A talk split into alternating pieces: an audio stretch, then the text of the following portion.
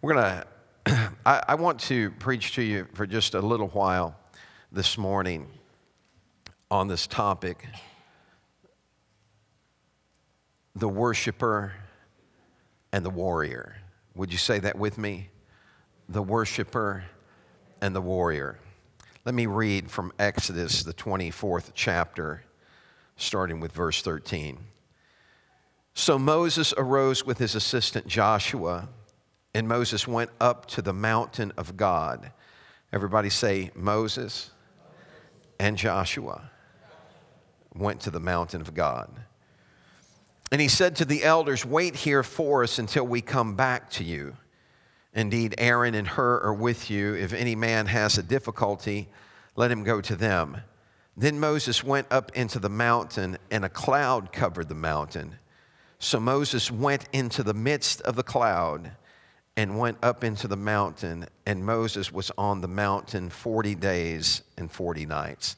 Let's pray together. Father, we thank you for your word because it's life. We just ask you to have your way today. God, speak to our hearts, God, and transform us by your power. And we give you thanks for that in Jesus' name. Amen. So, if I can bring out Moses and Joshua honey, you want to run back there and check on them and see if they're okay? Are they okay? Are they there? How come they're not coming out?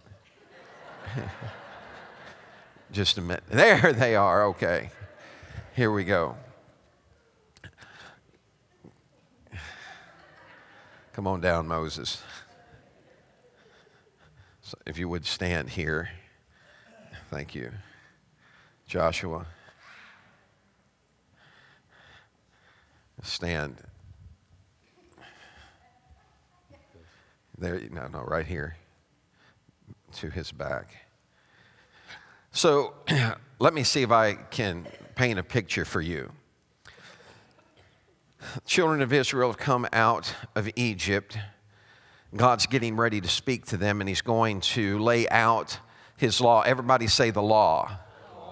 How many of you have ever been responsible for breaking the law? Wave your hand if you've ever been responsible for breaking the law. Okay, sir, you can come in and arrest them all. No, I'm kidding. You, we've, we've all done it, haven't we? Now, now let, me, let me clarify what I said. I said, How many of you have ever been responsible for breaking the law? I didn't say how many of you ever got caught breaking the law. So, some of you that have been driving 65 and at 40 and never got caught your day's coming. Believe me, because I've seen my day already come and go. And so here's the thing is we've all transgressed, haven't we? But think, uh, you know, and, and we, we tend to forget about how important the law was to us because the law pointed out sin. We wouldn't have known sin. Everybody say, I, I didn't know. Now, is it important for us to know sin? Well, yeah, because think about it. If, if, if, if the law didn't point it out, then if, if the law didn't say, Thou shalt not steal, or if there was no law in the books today that was against stealing, guess what's happening? Everybody's robbing everybody, and there's, there, there's no perimeter to protect you. So the law wasn't a, a taskmaster over you, it was trying to create a wall around you to protect you. Moses is about to receive the law. He's got some estimates anywhere from two to three million people out in that wilderness. And, and how many of you know utter chaos could ensue if, if there isn't some perimeter, if there's not some type of safeguard around them? And so God does that for us. It's kind of like what we do for our children, right? How many of you have ever told your children, do not eat that candy before supper? And they think what? They think you're a bad guy. When, and they don't understand that what you're trying to do is make sure that they're nourished and that, they, that they're getting something good in them before they start eating candy. And that's kind of the way it is with us. I remember places where I used to go, you know, and everybody's shouting and bouncing off the walls, but there wasn't much word in anybody. And so the danger is is that you've got to have a worshiper and a warrior. You've got to have someone that can enter into the presence of God and someone that can stand up to fight off the enemy. They come together and they get ready to go into this mountain, and Moses told Aaron and Hur that you guys stay down, or he tells the elders, he said, You stay down here. He said, You've got Aaron and Hur with you. If there's a problem that comes up, you can see them. And they go up, and, and this always, I, I've been fascinated by this in studies because Joshua, wherever you see Moses, Joshua's tagging along. He's hanging out there. How long is Moses in the cloud? How long? 40 days in a cloud. How many of you feel like you've spent a good part of your life in a cloud? Praise God, somebody's in a cloud. How many of you ever felt like you just spent, what, what'd you do back there, Pastor? Well, I was just going to look to see if I could create a cloud, but the smoke machine's off, so I can't.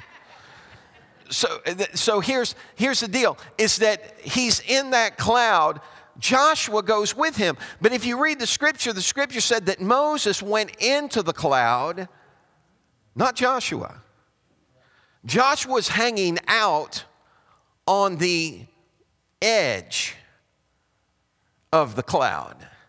Now, there's a reason he's not in the clouds because God didn't call him into the cloud yet. How many of you know you got to be ready for the cloud? You, you've got to be prepared to enter the cloud. So Moses goes into the cloud, and I thought about this for 40 days. Joshua is hanging out right by the cloud, man, looking at the cloud, wondering about the cloud, thinking, what a cloud. I mean, you know, and, and he, there's a part of him, I believe, that longs to be in that cloud, but he just keeps waiting patiently. Are we there yet? How many of you have ever heard that on a drive? You know what I'm talking about? Are, are, are we there yet? And how many of you had it kind of get on your nerves after a while? I mean, you know, you get, you, you've got a six hour drive and you get 30 minutes down the road. Are we there yet? No, and you ain't going to make it if you keep saying that.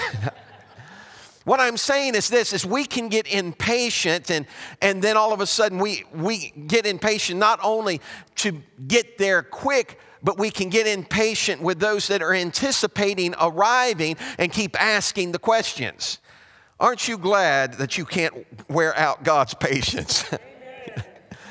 I mean, think about it. Look in the book of Isaiah.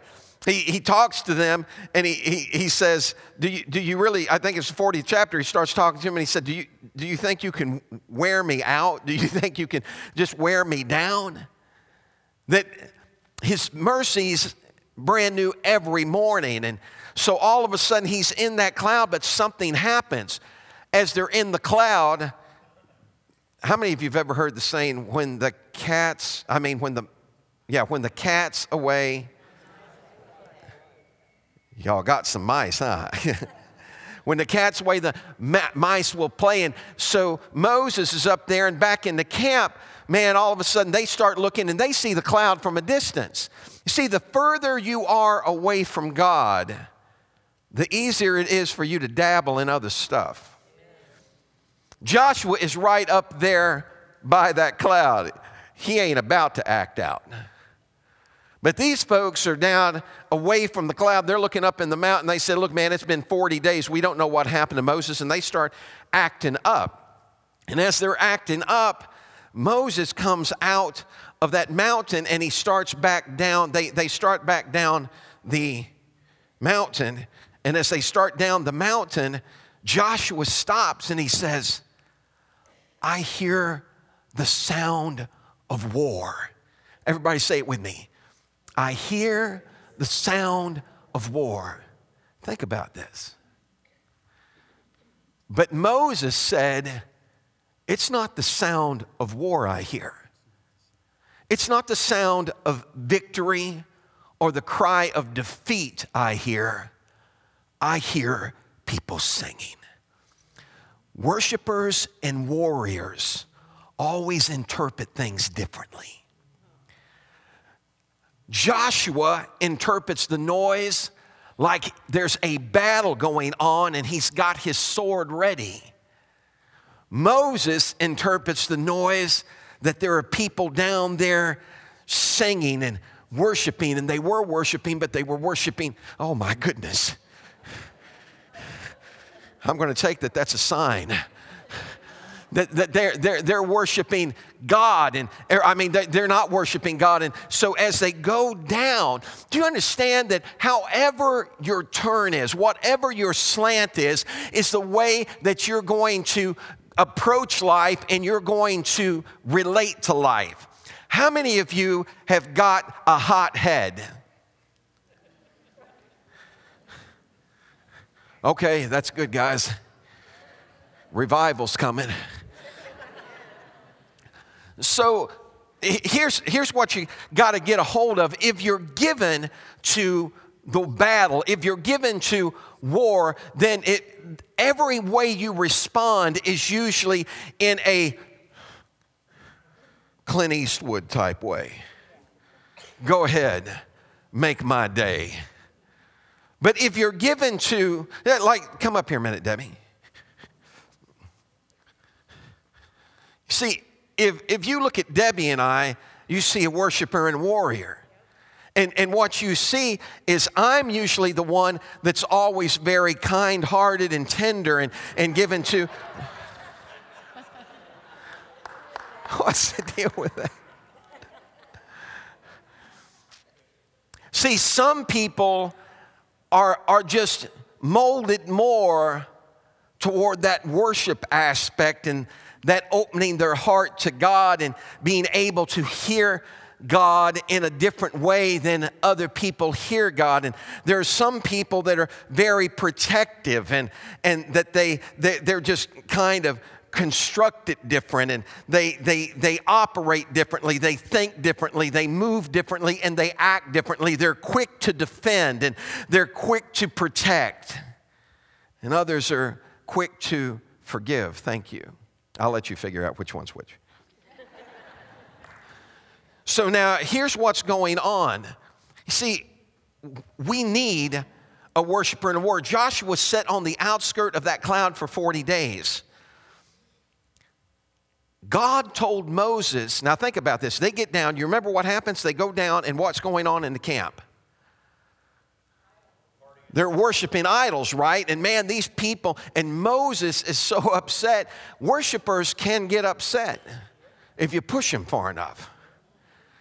And all of a sudden, Mo- Moses has the Ten Commandments in his He's got tablets that God wrote on. He's so upset. He throws those things down. He grabs Aaron.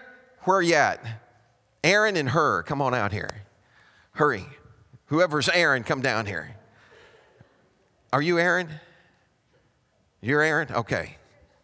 So come down here. Moses grabs Aaron looks at him and said, What did this people do to you that made you make a golden idol like that? And that's exactly what Aaron does. Aaron says, Oh, no, no, it wasn't me. I didn't do it. I didn't do it. You know how these folks are. And, and, and they, they were, you know, they said, You're gone. And so I was just trying to respond. You know, I stopped trying to save my own skin. And, and they gave me all their golden earrings and I threw it in the fire and this golden calf popped out. You lie, you fry. The scripture said that he molded it. How many of you know that there are times in our life when we find ourselves in a situation where we're not in tune the way we need to be in tune, and we end up making some stuff uh, that we wish to good we, or we wished we had never made? We form some things in our lives that we wish we'd never formed, and it's all because we get in a panic. But if God is for us, who, my friend, can be against us? And so he, he goes in, man, he, he breaks that golden idol up, he makes them drink it all, and, and then they go on their journey. Step up there a minute, guys. As they go on their journey, all of a sudden, a day comes when they're attacked. Everybody say, Amalek. They're, attack, they're attacked by the Amalekites. Now, how many of you know who Amalek is? Amalek is the grandson of Esau. And so there's a fight going on in the family. Are you with me? How many of you have ever had, well, let's not get into that. But how many of you know that sometimes family feuds can be the worst feuds? And so there's, and, and here's, do you know how Amalek attacked them? How the Amalekites came in? They snuck up in behind them and they attacked them from the rear, killing those that were the weakest. Because those that were the weakest would be those that were in behind, the, the children and the women and the elderly. So they showed no mercy. And, and Moses grabs Joshua and he gets the people together and he tells Joshua, he said, Now tomorrow, step up here a second. He says, Tomorrow, he said, You're going to go out, you gather you up some men because tomorrow you're going to go out and you're going to fight the Amalekites. So Joshua gathers up the men. Joshua's always ready for a fight, man. So he gathers up the men. Moses goes to the mountain. When he gets up there, all of a sudden the battle breaks out. Moses has his hands lifted up, uh, and Joshua is defeating the Amalekites. Uh, he's going full force. Uh, but all of a sudden, Moses starts to get tired, and his hands begin to get weary, and he, he drops his hands down, and Joshua begins to get defeated. So, what Aaron and Hur do is they put him in a seat and they lift his hands up. And when his hands go up, Joshua feels the battle change to his favor. He goes through. Take it easy there, Junior. okay, he goes through. He go, all right, Joshua, you've won the battle, son. Take it easy. Give him a hand. Woo. Here's my point is you can't win the war with just a warrior. You need to have a worshiper out there. And you can't win the war with just a worshiper. You need to have a warrior out there. You got to have the ability to be able to raise your hands and love God and have a backbone that'll stand up to the enemy and say, I don't care what you say, I'm going to stand on the promise of God. If He said it, I can do it, and that settles it. We've got to put together a body of people uh, that are worshipers uh, and warriors. So it something unique happened. Worshippers can't stand on their own. He grew weary. And men gathered around him because they recognized something. We need each other. Aaron could have said, Well, oh, you know, let Moses just, I'll do, I'll raise my hands. We need one another. How effective is the battle if we're leaving our wounded behind? We need each other. Turn around, look at your neighbor, and say, I need you. Now look at him, and you'll get more joy out of this. Look at him and say, You need me. We need each other, don't we? We've got to have one another for that battle. So, this is, let, I, I want to take a look at what happens when you have one without the other. So if you, if Joshua, if you'll go to the back and Aaron and Hur, you can let his hands down now. And I want to take Moses on a trip with me. So if you gentlemen will just step to the back for a second.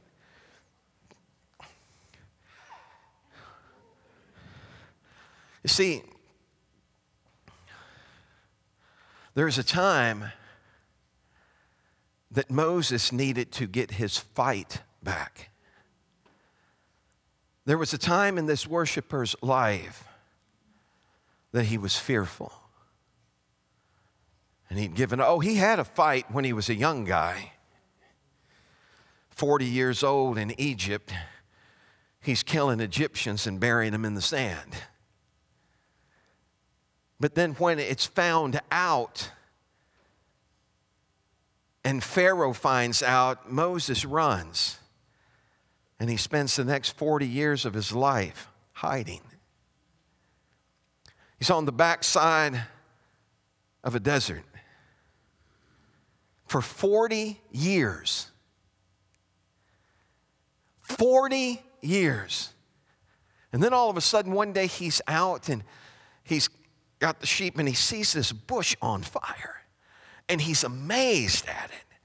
And he says, I'm going to go up and check that bush out. And when he starts to go up, he hears a voice and it says, Don't come any further. And he said, You take your shoes off because the ground you're standing on is holy ground. And Moses looks and God begins to speak to Moses.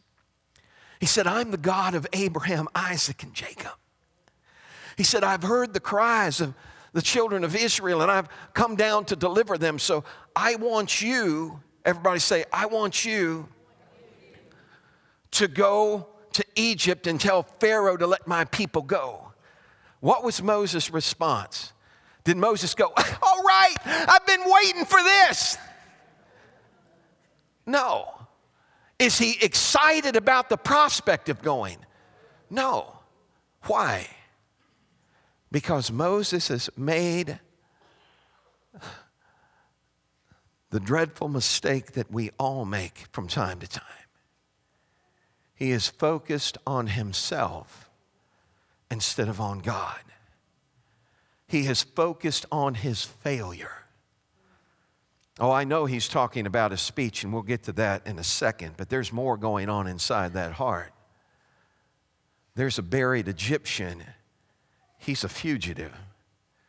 It's kind of like Onesimus felt when Paul told him to go back to the house of Philemon. You're sending me back to someone that wanted to take my life. But we either believe that God can keep us or we don't. And so Moses begins to offer excuse. Well, man, if I go tell them that you sent me, who am I even supposed to say? What if they ask what your name is? And God responds to him. God, listen, God doesn't get wore out or God doesn't change his mind because of your arguments. Well, God, what, you know, who am I supposed to even say sent me? He said, You just tell him I am that I am sent you. Well, but okay, okay.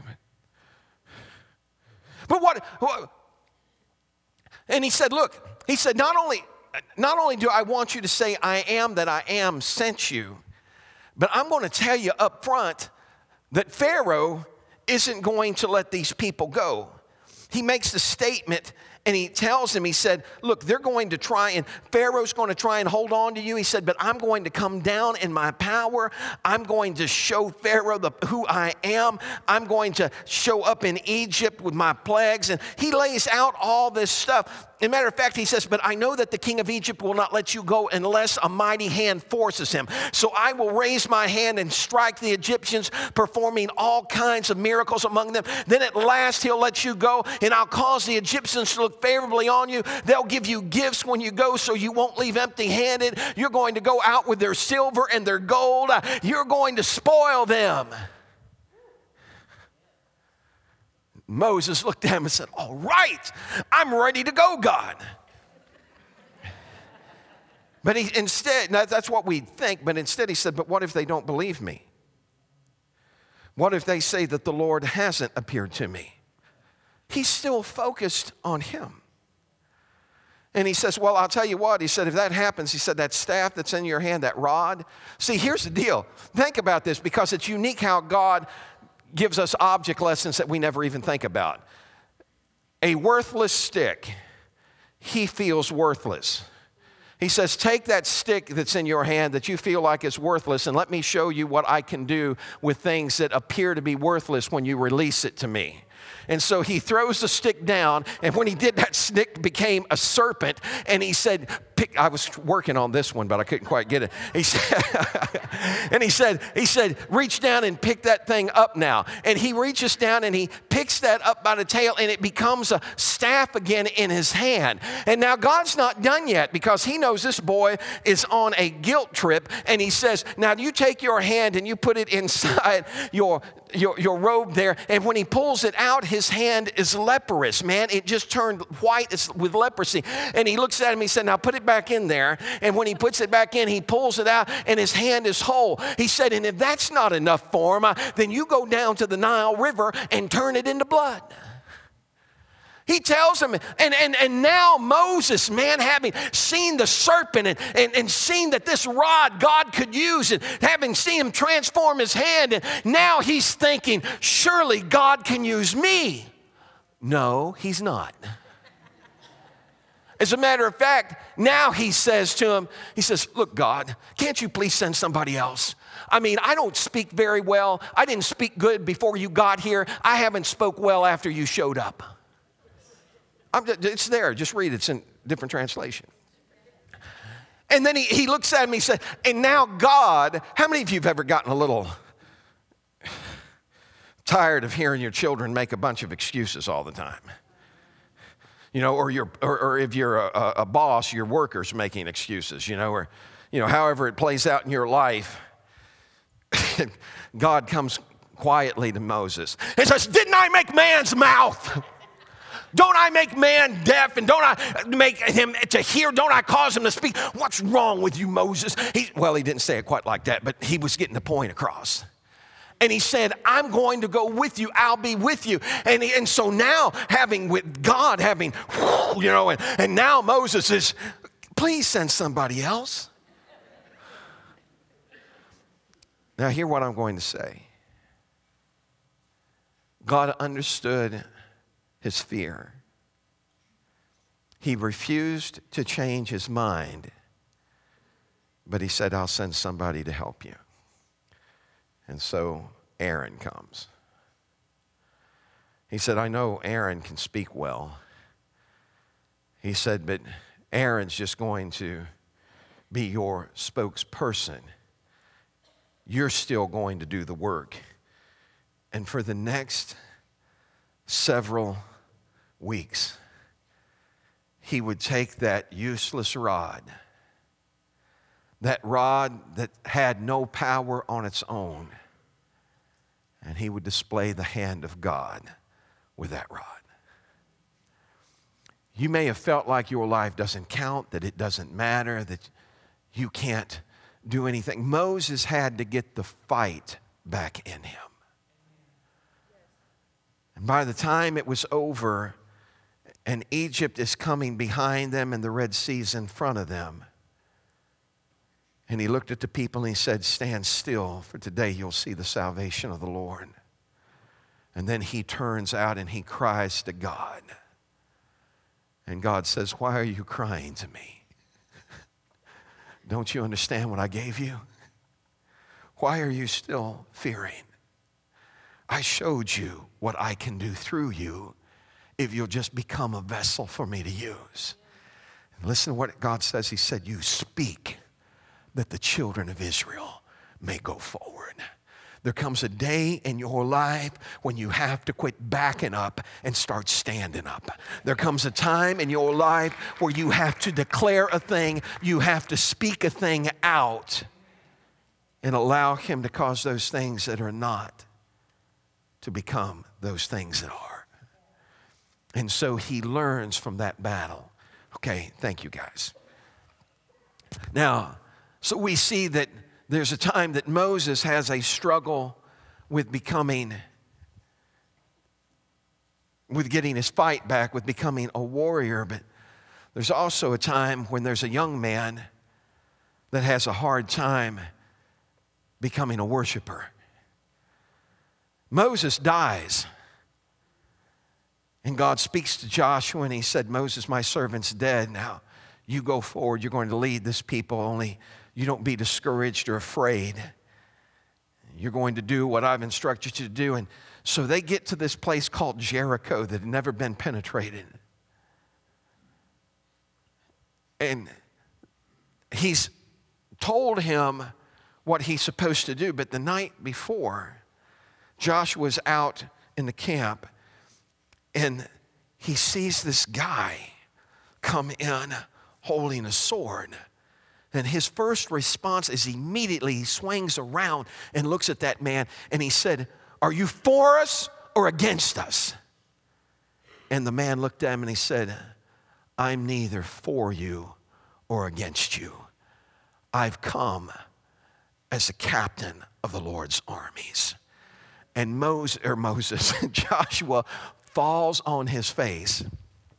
Matter of fact, this is so good, let me give it to you right out of the book. And it came to pass when Joshua was by Jericho that he lifted his eyes and looked, and behold, a man stood opposite him with his sword drawn in his hand. And Joshua went to him, said, Are you for us or for our adversaries? He said, No, but as commander of the army of the Lord I have now come. And Joshua fell on his face to the earth, here it is, and worshiped. Sometimes you got to take time out of the battle to worship. There's a song that came out years ago said, Deep inside this armor, the warrior is a child. They don't know that I go running home when I'm knocked down. They don't know who picks me up when no one is around. I drop my sword and I cry for just a while because deep inside this armor, the warrior is a child. He's got so much on him He's trying to fill the shoes of Moses, the man that the scripture describes that I'm going to raise up a prophet like unto Moses, which would be Jesus. He's trying to fill those shoes, and God's trying to let him know Moses was a man. The reason that Mo- he wasn't there when Moses was in the wilderness looking at the bush uh, and saying, I can't do this, I am not able. Please, you got to send somebody else. Joshua didn't see that. He saw a man that always seemed to be in possession of his faculties, uh, that always believed God, that always stood on the word of God, but he didn't realize what it took to get him there.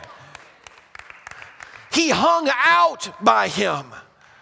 When God came back, and after that scene where they had given themselves over to worship that idol, the Lord spoke to Moses and said, You go on and possess the land that I told you, but I'm not going to go with you because if I come into your camp, I'm liable to kill everybody.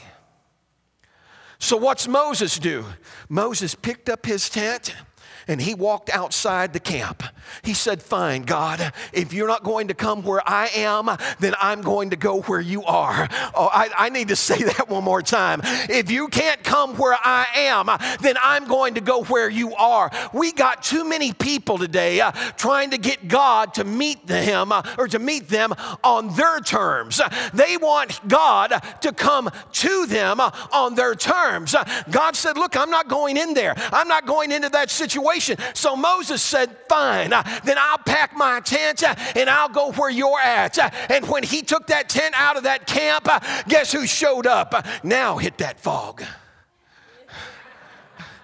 all of a sudden that cloud started rolling down and it rolled there and, and Moses went into that tent and the cloud covered that tent and everybody in Israel went out and looked and the Bible said they worshiped. Uh, but there's a young man that's out there uh, and he's standing outside that tent. Uh, Moses is inside. There's a cloud on the outside and Joshua's got to be thinking, I wonder what it's like to be in the glory of that cloud. I wonder what it means to be able to stand in the glory of God. God, to have God speak to you face to face like a man speaks to his friend.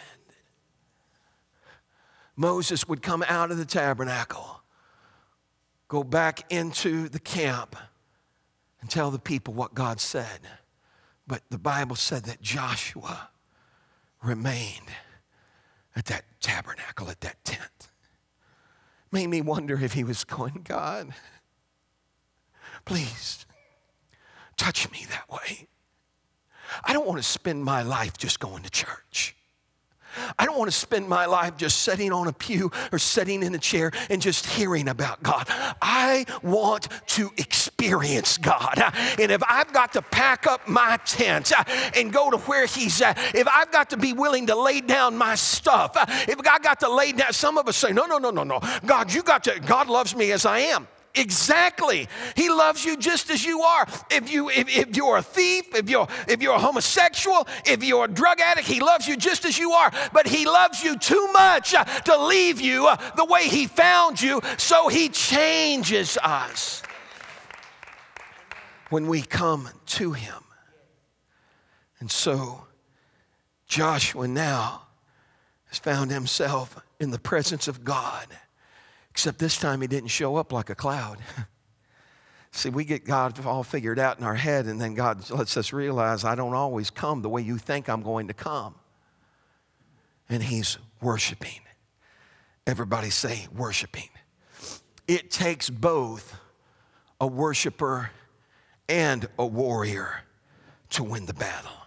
Thank you. Give them a hand, would you? Let me borrow your sword.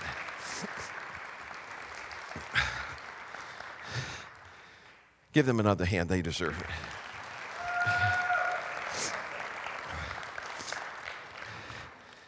We need a worshiper and warrior. Our first encounter, anybody think of a worshiper and a warrior? Did you ever hear of David? Our first encounter with David reveals him as a worshiper.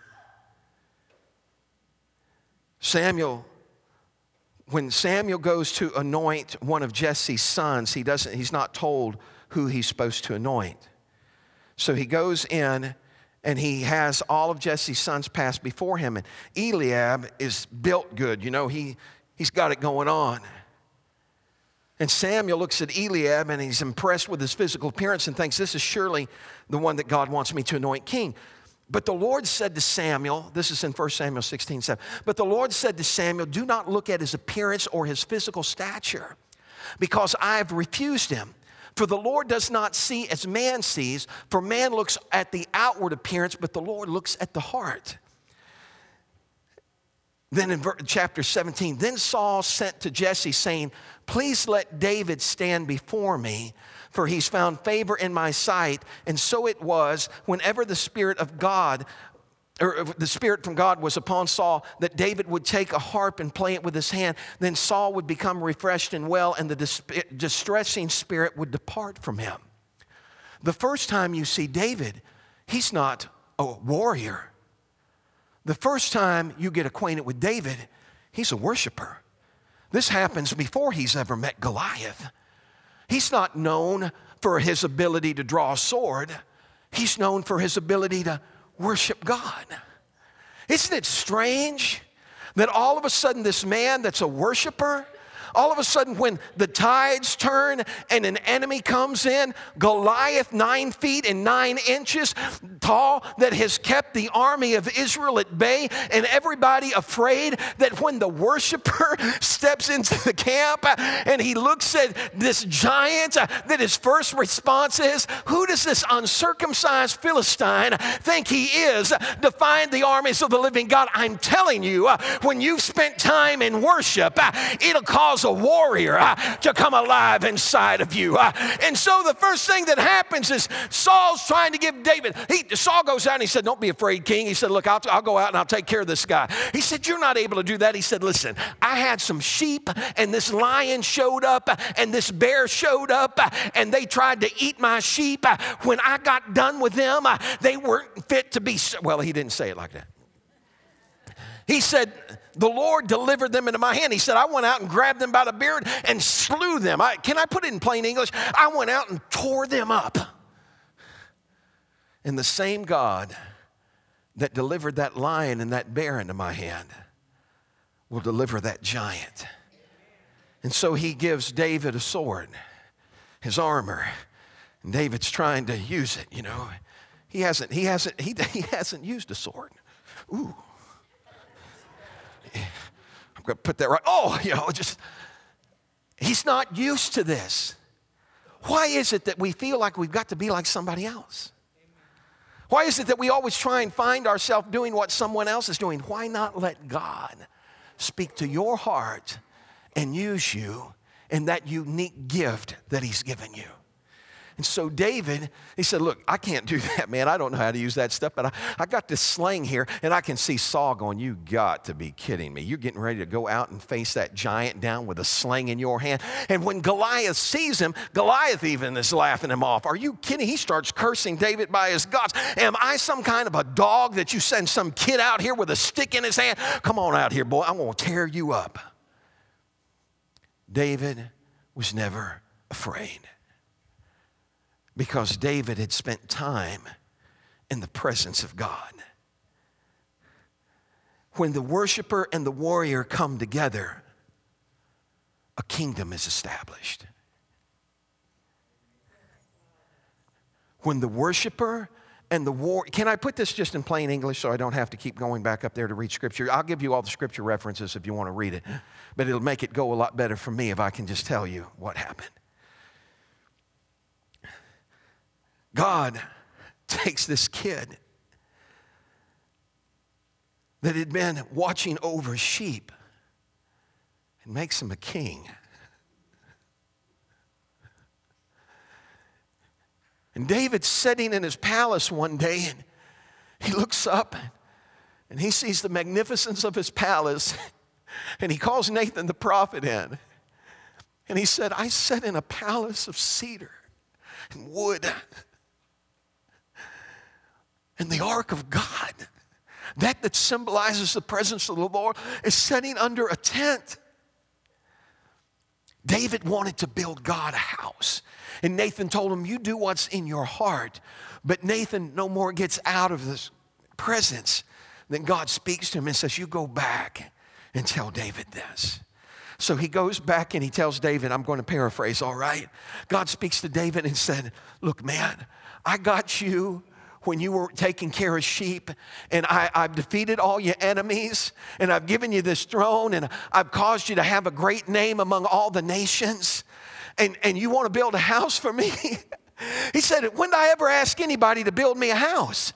He said, I'll tell you what I'm going to do. He said, You want to build a house for me? I'm going to build a house for you, and I'm going to establish it forever. So there's not going to fail from a king from your bloodline to sit on the throne, and I'm going to cause it to be eternal. I guess nobody understands where Jesus came from. and so the final king from David's lineage is the Christ, the Messiah, Jesus. David goes in before God and he begins to pray. And he said, What can I say, God? He said that you've taken it in your heart to do this for my, your servant. All I can say is let it be according to your word. Let it happen. Establish my house. Do you understand that when you've got a king, or when you've got a worshiper and a warrior, it establishes a kingdom? How many of you want your household to be established? How many of you want to see what happens when all of a sudden you let the worshiper and the warrior come alive in you? Say, Pastor, how can I do that? I'm, I'm wrapping up. Everybody, just hang out here. Well, if you want to find out how to do that, Hebrews said, looking unto Jesus, the author and the finisher of our faith. Well, what do you see when you look to Jesus? You see him in a garden, getting ready to face the biggest battle of his life, and he's worshiping. He's praying. He's saying, God, if there's any way, let this pass from me. But he surrenders his will to the will of God. The reason some of us have never found our house established is because we're not willing to surrender. Oh, I love you on my terms, and I'll serve you under these conditions. But the terms and conditions that God had chose for Christ were not favorable to him. But he said, I surrender. And the Bible said that angels came and ministered to him that when he surrendered, God began to equip him. And then all of a sudden, when an army comes into that garden and they're getting ready to take them out and take them away, and Jesus steps up and Jesus doesn't fade back from the battle, he doesn't begin to fear. He stepped out and he met them and he said, Who are you looking for? And they said, Jesus of Nazareth. And he said, I am he. And he laid an entire band of soldiers. According to commentary, it had to be at least 400 men that makes up a band of soldiers. He put them on the ground. And you've heard me say it before the word that put them on the ground could have put them under the ground. He shows them what he had already told them No man takes my life from me. I'm going to lay it down and I'm going to pick it back up. That's the promise my daddy made me. and so when we find ourselves in that spot where we're trying to become that worshiper and the warrior, we've got to look at Jesus. And Jesus told us in John, but the hour is coming, and now is when the true worshiper will worship the Father in spirit and truth, for the Father is seeking such to worship him. God's a spirit, and those that worship him must worship him in spirit and truth. Worship brings intimacy. Let's look at that word intimacy. In to me see. Worship causes you to become transparent before God. Look into me. Got to worship Him in spirit and truth. Can't worship Him with just your head that symbolizes truth, that knowledge you understand. Can't do it with just understanding. You've got to open up your heart and let Him in. Somebody say, Here I am, God. If you're dating someone, come here. I'm almost done. I, I, I love her. Kiss me on my head. It's the only place I, I let her kiss me is on my head. Because I, I know that she loves me. Go ahead. And, I, you know, and, and, and that's enough. Really? You just going to hang out with God from your head? Or are you going to say, I sure do love you? she goes, she said, kiss me. No, okay. we'll, we'll take this up later. So, so what I'm saying is this is that when God, when, when we approach God, we've got to give Him all of us. We've got to give Him the worshiper in us, and we've got to give Him the warrior in us. We've got to learn how the battle is ordered. And the way we learn how the battle is ordered is through Paul's words to us in Ephesians. Everybody say three minutes. A final word Be strong in the Lord and his mighty power. Put on all of God's armor so that you'll be able to stand firm against all the strategies of the devil. For we're not fighting against flesh and blood, but against evil rulers and authorities of the unseen world against mighty powers in this dark world, against evil spirits in heavenly places. Therefore, Put on every piece of God's armor so you'll be able to resist the enemy in the time of evil. Then, after the battle, you'll be standing firm. Stand your ground, putting on the belt of truth, the body armor of God's righteousness. For shoes, put on the peace that comes from the good news so that you'll be fully prepared. In addition to all these, hold up the shield of faith to stop the fiery arrows of the devil. Put on salvation as your helmet and take the sword of the Spirit, which is the word of God. Pray in the, now here, check this out. Pray in the Spirit at all times and every occasion. Stay alert, be persistent in your prayers for all believers everywhere. when you worship. You're doing battle like you don't even realize you're doing. When you get down on your knees and you begin to pray, you are slaying a horde of demons.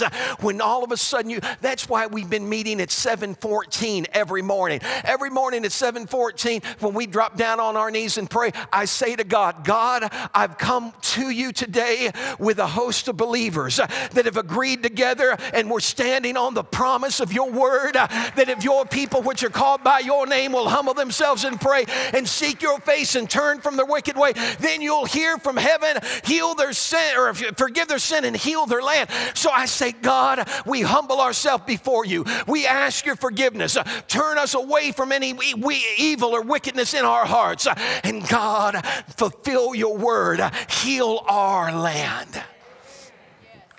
And it has to start with us. Everybody say, with us. I need a volunteer. See, some folks aren't real. I, I, remember there was a guy by the name of Blondin, and he was, he was standing out over the Niagara Falls. And he was going, he'd walked over the Niagara Falls before by himself, and he came back, and the crowd is cheering. This is, this is true, this is history. He says, all, all of a sudden, he grabs a wheelbarrow. And he said, How many of you believe that I can push this wheelbarrow across this line? And they all yelled, We believe, we believe. He said, How many believe that I could put a person in this wheelbarrow and push him over the falls in this line? And they all yelled, We believe, we believe. And he said, I need a volunteer.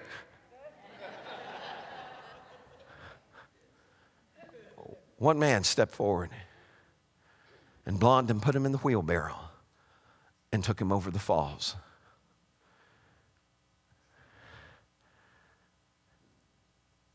Faith is an action word. It's not enough just to say, I believe. We have to act on it. When we become both worshiper and warrior, the kingdom is established in our hearts. God said that David was a man that was after his own heart. David's relationship with God secured his, or helped to secure his family's future. We can help secure our family by teaching them to worship and the way to fight. David told Goliath when he showed up, he said, You come to me with a sword, a shield, and a spear, but I come to you in the name of the Lord of hosts, the God of Israel, and this day he'll deliver you into my hand. He said, For the battle is the Lord's. Everybody say that with me. The battle is the Lord's. If you if we recognize that, if we understand that, then we're not afraid to show up on the battlefield. Jehoshaphat has an enemy come against him. He's nervous, he's afraid. God speaks to them and said, Don't be afraid. He said, You go out and you show up on the battlefield, but you're not going to have to fight. Why? David already told us because the battle is the Lord's. So Jehoshaphat did what he was instructed to do. He showed up on the battlefield, and listen what happened. When he got on the battlefield, the king appointed singers to walk ahead of the army.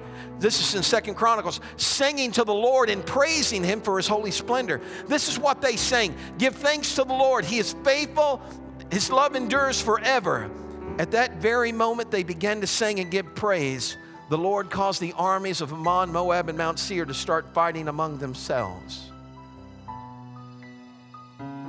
How did he win the battle? He worshiped God. We need to teach our children how to be warriors by teaching them how to be worshipers. Would you stand with me? Where's the praise team? Come on. Are you, are you here? I'm, they're going to sing. I want the prayer team to come up real quick. Now, the, the praise team is getting ready to lead us in a song that I've asked them to lead us in in just a second. This, look, if all I do is, is, is, is preach this and we go home, nothing's happened. We, you've got to exercise what you've heard. So everybody say worship. So, this is what I want you to do. I want you either, if you're able to come down, I want you to come down to the front and stand. If you're not, then just from where you're at, I want you to raise your hands and I want you to begin to worship God. As now, forget about who's around you and and and you know, just your your chicken will be good in a minute. Just just forget about everything for a second and just focus on worshiping God because that's where we win the battle. And let your worship carry you to a point of confidence that you're no longer intimidated. Sometimes we think we're worshiping and what we're doing is panicking. We're not in worship, we're in a panic mode. Oh God, help me. You got You've got to worship God. You've got to open your heart and say, God, I'm so thankful that you own the cattle on a thousand hills and the hills they stand on. God, I'm thankful that you're my great physician uh, and it's you're the one that heals my body. I thank you, Father, that you're more than enough, uh, that you're able to do abundantly above all that I can ask or think according to your power that works in us. Somebody say, It's in me. Just got to stir it up a little bit. Are you ready? Come on, let me have it. You've got to need, first thing I want you to do is start worshiping. Are you ready? Worship with them for this song. Sing it. Yeah. My God, won't you rain down on us? Us with your Holy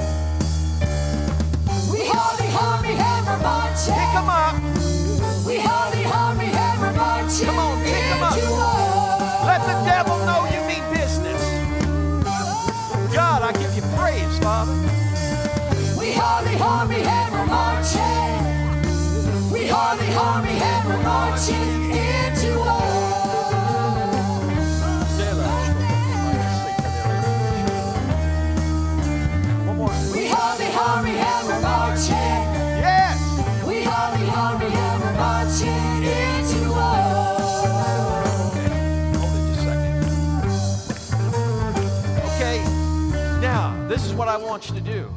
We are the army and we're marching. Prayer partners turn around. Scripture says that one can put a thousand to fight and two ten thousand. We are the army and we're marching in war. So, what you're getting ready to do, and those of you that are in the audience, you do it where you're at, you just take somebody's hand in agreement and say, We're coming together right now. Now, look, be specific about what you're asking God for. Be specific about where the battle's at. If it's in your finances, then you grab somebody by the hand and say, Today I'm standing on the promise of God that He's going to pour out His blessing on me, that He wants me to prosper and be in health, even as my soul prospers. If it's your physical body, then you take somebody by the hand and you declare with them that He is the Lord God that healeth me. Are you ready? All right. Here we go. Stretch those hands seven. Father, I thank you, God, today that we come together in unity. You said if any two or three would agree touching anything, that it would be done. Today, God, we have activated the worshiper in our hearts and the warrior. We pray, Lord, as we stand on the promise of your word, that you equip us against the enemy, that no weapon formed against us will prosper. That God, in every word, every tongue that rises against us in judgment, you'll condemn. Father, in the name of Jesus, right now, we take back our families, uh, our finances, uh, our health, uh, our prosperity, God. We declare it in the name of the Lord. Come on and give him a shout. Yes, yes.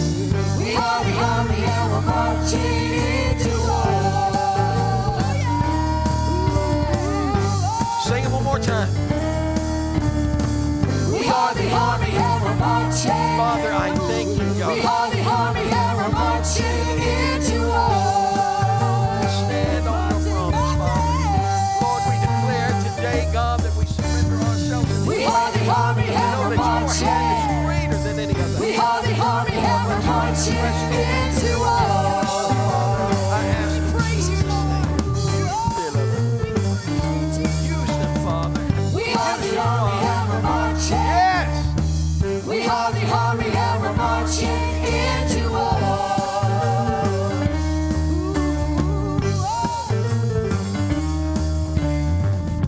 So now the scripture said, if God be for us, who, my friend, can be against us?